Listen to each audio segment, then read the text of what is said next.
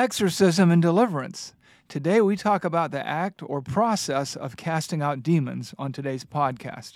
And what does the Bible say? Stay tuned and find out. Hello, everyone, and welcome to Keith Crosby Out of My Mind. This is podcast 054, podcast 54, and today we want to have a biblical conversation about the crazy world in which we live. So, join us over the next 20 minutes or so as we give you a bird's eye view perspective some complex issue confronting our culture, the church, and you, and apply God's Word to help make sense of it all. And at the end of the podcast, as always, we'll point you to additional resources for further study just in case you'd like to dig a little bit deeper. In the meantime, let's get started. All right, yeah, here we are, uh, back back again, another week. I'm talking about the occult and just the demonic realm uh, that's uh, that's out there. And uh, this week, and you alluded to it a little bit last week, uh, we're going to talk about casting out demons and exorcism. And so, uh, why don't you just enlighten us, Keith? Great, Mark. I'll try. And it, this is going to be kind of different too, because believe it or not, this podcast might be a little bit on the controversial side in some ways that might surprise us. Oh, okay. Uh, so, why is that? I get not everyone believes that demons exist and those things, but uh, casting them out might seem like a weird, like superstition uh, or something like that to them. Do you believe that demons can be cast out? Oh, yeah, for sure. We know as Christians, demons can be cast out because Jesus did so in the Bible, and so did his disciples and apostles. The Gospel and the book of Acts provide ample documentation that any student of the Bible can find that demons exist and that they were cast out by Jesus and his disciples. In fact, let me give you a handful of references that document this. In Mark 3:15, it talks about the disciples receiving authority from Jesus to cast out demons. In Matthew 10:8, Jesus authorizes his disciples to heal the sick, raise the dead, cleanse the lepers, and cast out demons, telling them as they do this, do it for free. He tells them freely you have received, freely give. And then in Luke 11:20, Jesus warns the unreceptive uh, Jewish skeptics who accused him of uh, casting out demons by Beelzebub or whatever. He says to them, If I cast out demons by the finger of God, then the kingdom of God has come upon you. See, no one was uh, debating that whether he cast out demons or not. And in Matthew 9:34, the Pharisees acknowledged that Jesus cast out demons, but insisted he did so through uh, some satanic means. In Luke 9, Jesus called the 12 together and gave them power and authority over the demons and to heal diseases. And by my count, there's at least or at least close to 50 passages dealing with casting out demons in the New Testament. So here in this these last few examples, I've barely even scratched the surface. Okay, so clearly it's something that we see in the Bible. And so where's the controversy? What do you think's the problem with this? Well, did you notice the name of the episode, Exorcism and Deliverance? Yeah, that is uh, that's a good point. I was wondering where we were headed with the deliverance part. Well, what's going to happen here, what I hope to do anyway, what I'd like us to do, is to make a distinction between exorcism and deliverance over and against casting out demons. And I can tell you right now that this distinction may challenge some of the understanding of our listeners or maybe even offend a few. I hope not. I don't want to hurt anybody's feelings. Yeah, uh, I know that our mission is to equip and encourage uh, the people who are listening. And, and I realize that sometimes uh, that does mean that we have to challenge some of that conventional wisdom um, that's out there. That's right, Mark. Sometimes there's a difficult line that we sometimes, probably more often than we'd like to admit, cross, and we may, might be a little on the offensive side. But this is an important issue. We want to teach God's word clearly. And so let's start with Jesus and his apostles casting out demons. To do so, let's look at Luke chapter 4 where Jesus cast a demon out of a man in a synagogue. And in Luke 4:33 to 36 we read this. And in the synagogue there was a man who had a spirit of an unclean demon, and he cried out with a loud voice, "Ha! What have you to do with us, Jesus of Nazareth? Have you come to destroy us? I know who you are, the Holy One of God." Verse 35 says, "But Jesus rebuked him, saying, Be silent and come out of him. And when the demon had thrown him in their midst, he came out of him, having done him no harm. And they were all amazed and said to one another, What is this word? For with authority and power he commands the unclean spirits, and they come out. Now here's another example in Mark 5. Notice how this goes. This is Jesus talking.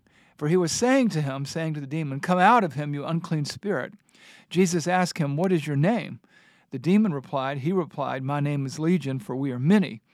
And he, the demon, earnestly begged Jesus not to send them out of the country. Now a great herd of pigs was feeding there on the hillside, and they, that's the demons inhabiting this man, and they begged him, they begged Jesus, saying, Send us to the pigs, let us enter them. So, now watch this play out in verse 13. So he gave them permission. And the unclean spirits came out and entered the pigs, and the herd, numbering about 2,000, rushed down the steep bank into the sea and drowned in the sea. Now, I want you to notice something here in Luke's account that we find these words.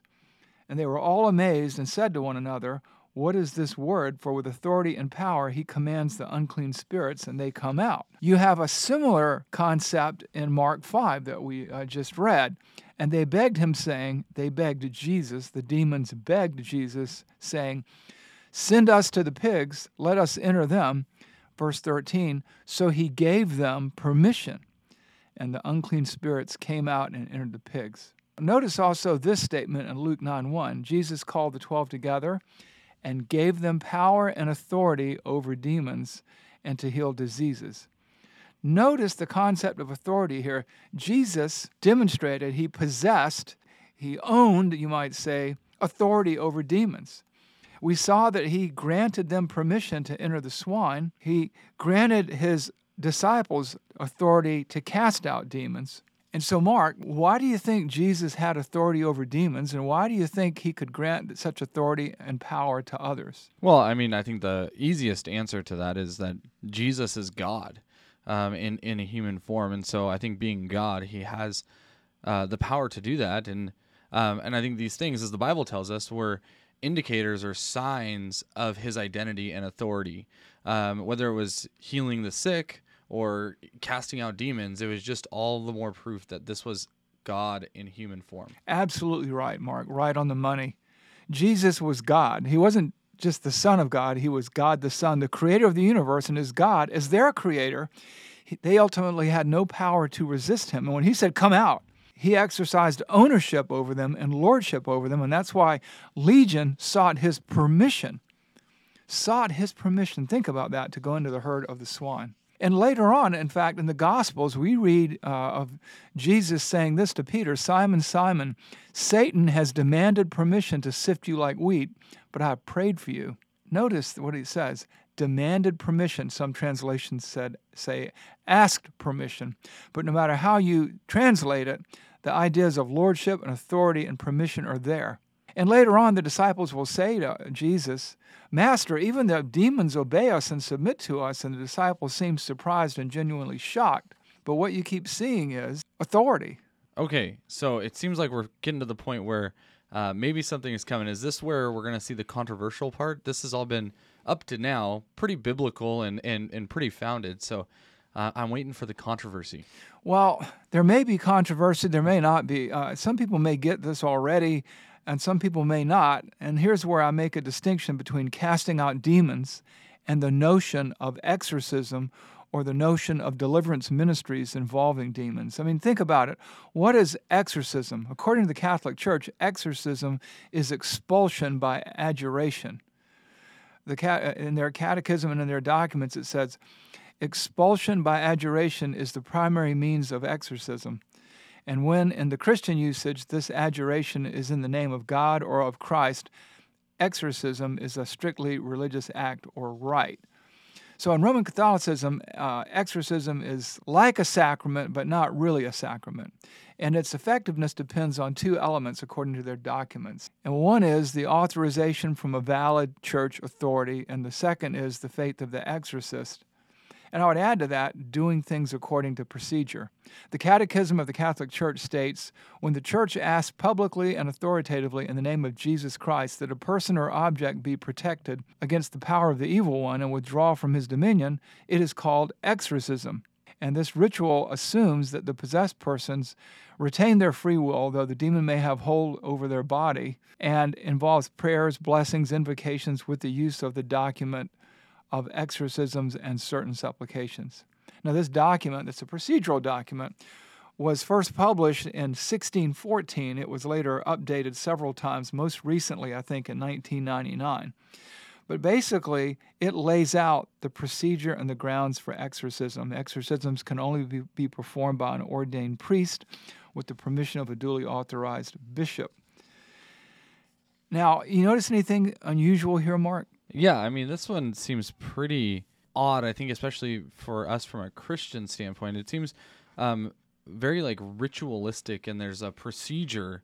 Um, and it's almost like if you look at some of the other sacraments in the Catholic Church, it's almost like it's another sacrament, but it doesn't quite get all the way there. Well, that's right. And beyond this, exorcists in the Catholic Church often employ objects like crosses or oils and holy water. And how does this differ from Jesus and his disciples? Well, I mean, the uh, disciples just had authority. They didn't need holy water or crosses or any of these other things. They just said, "Come out," and the demons came out. They there was a a different sense of um, ownership, like you said earlier, over these demons. Yeah, Jesus said, "Come out." They came out. There was no chanting. There weren't. There wasn't holy water. Uh, that's the biblical record. That's what the Bible says. And not to be disrespectful, but I find it odd that procedures were first documented in 1614 and updated a number of times, most recently in 1999. And in the past, Latin was the language of exorcism. Why Latin and on what basis? Yeah, I, I think those are all valid questions. So, what are you getting at with all of this? Well, like limbo, exorcism is a process that is a human invention.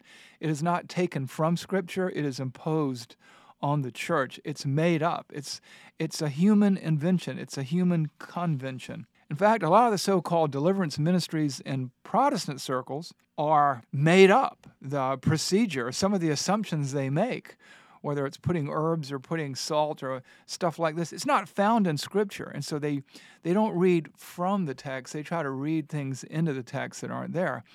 And sad to say, there have been entire books written on how to deliver people from demons that are just simply unbiblical. Procedures have been derived sometimes from indigenous religions, witch doctors, and brought back in some cases from the mission field. And here's the problem the world must not be the source of our understanding of spiritual matters. The Bible must be. And so when we look at something that's done by a witch doctor or something that we see done and say, oh, well, this is how that works, and so let's incorporate that into our practice, that's a problem. The world mustn't inform our understanding, the Bible must. So try this, Mark. Find me a procedure for exorcism or an exorcism ritual anywhere in the Bible. Yeah, I, I think that's a that's a good challenge. And um, outside of I think you know seeing what Jesus and the disciples did, uh, the only other area that I can think of that we see something like this would be in the Book of Acts. Yeah, that's true. Yeah, but here's the thing. You're right. There is an exorcism ritual of sort laid out in the book of Acts, but it blows up in their faces. It doesn't go well because it's not biblical, because the people, it, it's, it's almost pagan-esque. Uh, it's almost uh, occultic itself. It's almost, uh, it's man-made. And let me just read that passage because I think it's illustrative. And that's Acts 19, 11 through 17. And it's talking about the ministry of Paul and some of the things that are going on and, and people watching him and making assumptions about what he does. So let me just read that. And God was doing extraordinary miracles by the hands of the Apostle Paul, so that even handkerchiefs or aprons that had touched his skin were carried away to the sick, and their diseases left them, and the evil spirits came out of them. So God is working through Paul. Paul's not working this out himself. But watch this in verse 13. Then some itinerant Jewish exorcists undertook to invoke the name of the Lord Jesus over those who had evil spirits, saying, I adjure you, adjuration, I adjure you by this Jesus whom Paul proclaims. So what they did is they saw this and they said, oh, okay. Paul proclaims Jesus. Jesus has must be special. So we're going to create this procedure. And so they say, I adjure you by the name of Jesus, whom Paul proclaims. Verse 14 Seven sons of the Jewish high priest named Sceva were doing this. But the evil spirit answered them, Jesus I know, and Paul I recognize, but who are you? And the man in whom was the evil spirit leapt on them, mastered all of them, and overpowered them, so that they fled out of the house naked and wounded. And this became known to all the residents of Ephesus, both Jews and Greeks, and fear fell upon all, and the name of the Lord was extolled. Now, did you notice their procedure? And what were the results? The man overpowered them. He whaled the tar out of them, uh, to, to use a colloquialism, because they were trying to construct this little procedure invoking the name of Jesus, whom Paul preaches. Can you imagine that? I mean, invoking the name of Jesus, this Jesus who Paul preaches, this Paul who's from, the, I mean, they're just building this procedure. And the demon goes, Well, I know who Jesus is and I recognize Paul, but who are you guys? And he attacks them. Okay, I, I can see that, but what would you say to those people who would say, okay, well, those guys weren't even believers anyway? Well, I'd have to agree with them, but that's not the point. My point is the creation of a procedure, a rite, or ritual through some sort of trial or error or human derivation or human observation. It's not just unbiblical, it's, it's extra biblical. What's worse is it doesn't match the biblical pattern, and neither do the rituals we've been discussing in the deliverance ministry community in Protestant circles or the Catholic Church.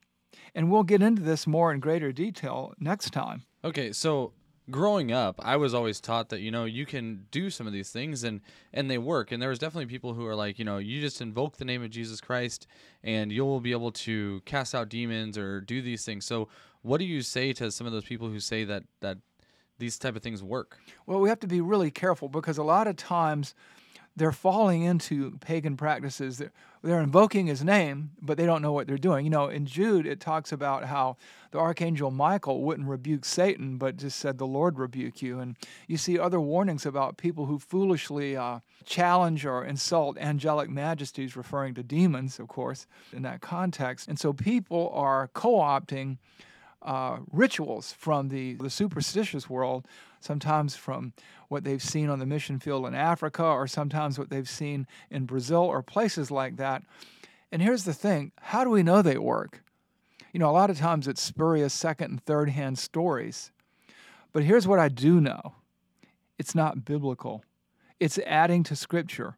Or what's worse, it's reading experience, worldly experience into Scripture, and that is to be avoided at all costs. Okay, so I think at the beginning of the show you did mention that you think that demons can be cast out. So um, we've kind of gone at length about how there's definitely unbiblical ways that demons get cast out, and so I come back to that question: Can demons be cast out today by somebody who's a born again Christian?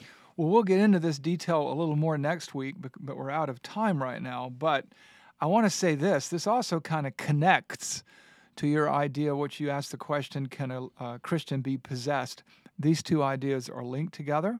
And, but we do know this Jesus was God. And so he just exercised authority over these demons. He didn't chant, he didn't throw holy water, he didn't do anything. He didn't bless or curse the windowsills in their home like some deliverance ministry people do. And, and Jesus, as God, deputized some of his apostles to cast out demons too, just like Moses performed miracles, but no, none of us can part the Red Sea. And so it, there's no procedure, there are no props, there is no ritual. And so we have to be very, very careful because what they did then bears little or no resemblance to what some people are doing today and what some people are claiming to do today. Uh, Jesus was God. His disciples were there for such a time as that to demonstrate the veracity of his message through the power that he displayed through them. And there's no chanting. You have that one time where they sort of they can't cast a demon out, and he talked about them being a faithless generation or their faith being small. And then he later says, you know, this one comes out by much prayer and fasting. What that means is prayer and fasting is not ritual. It's having your heart in the right place. It's wanting what God wants. It's being spiritually prepared to do God's work God's way. That's not ritual. It's not chanting. It's not holy water, crucifixes, relics, nothing like that. Now, we'll talk more about this next time. Well, I think right now we're out of time. That's it for today. So, thanks to everyone for joining us. If you'd like additional resources, you can go to our resource page at www.gracetoliveradio.org and hit the resource button. If you have questions, we'd love to hear from you. Email me at keith at hillside.org, K E I T H, at hillside.org. If you'd like to learn more about Hillside Church, visit our website, www.hillside.org. We have all kinds of things going on men's Bible study, women's Bible study, youth group Wednesday nights, young adults Monday nights. Uh, our services in person are at 8 o'clock, 9.30, and 11 a.m. on Sunday. We'd love to have you visit. In the meantime, if you're listening to us on any particular podcast platform, please give us a good rating, share us with your friends, make comments because this triggers algorithms and it helps us to grow this podcast, to grow this ministry for the glory of God, for the good of others, and yes, our own growth. And also remember this that we release this podcast every Wednesday, so you, we hope you'll join us next time. We hope you'll subscribe. In the meantime, this is Keith Crosby with Mark Stickler saying, God bless you and God keep you. And thanks for joining us today.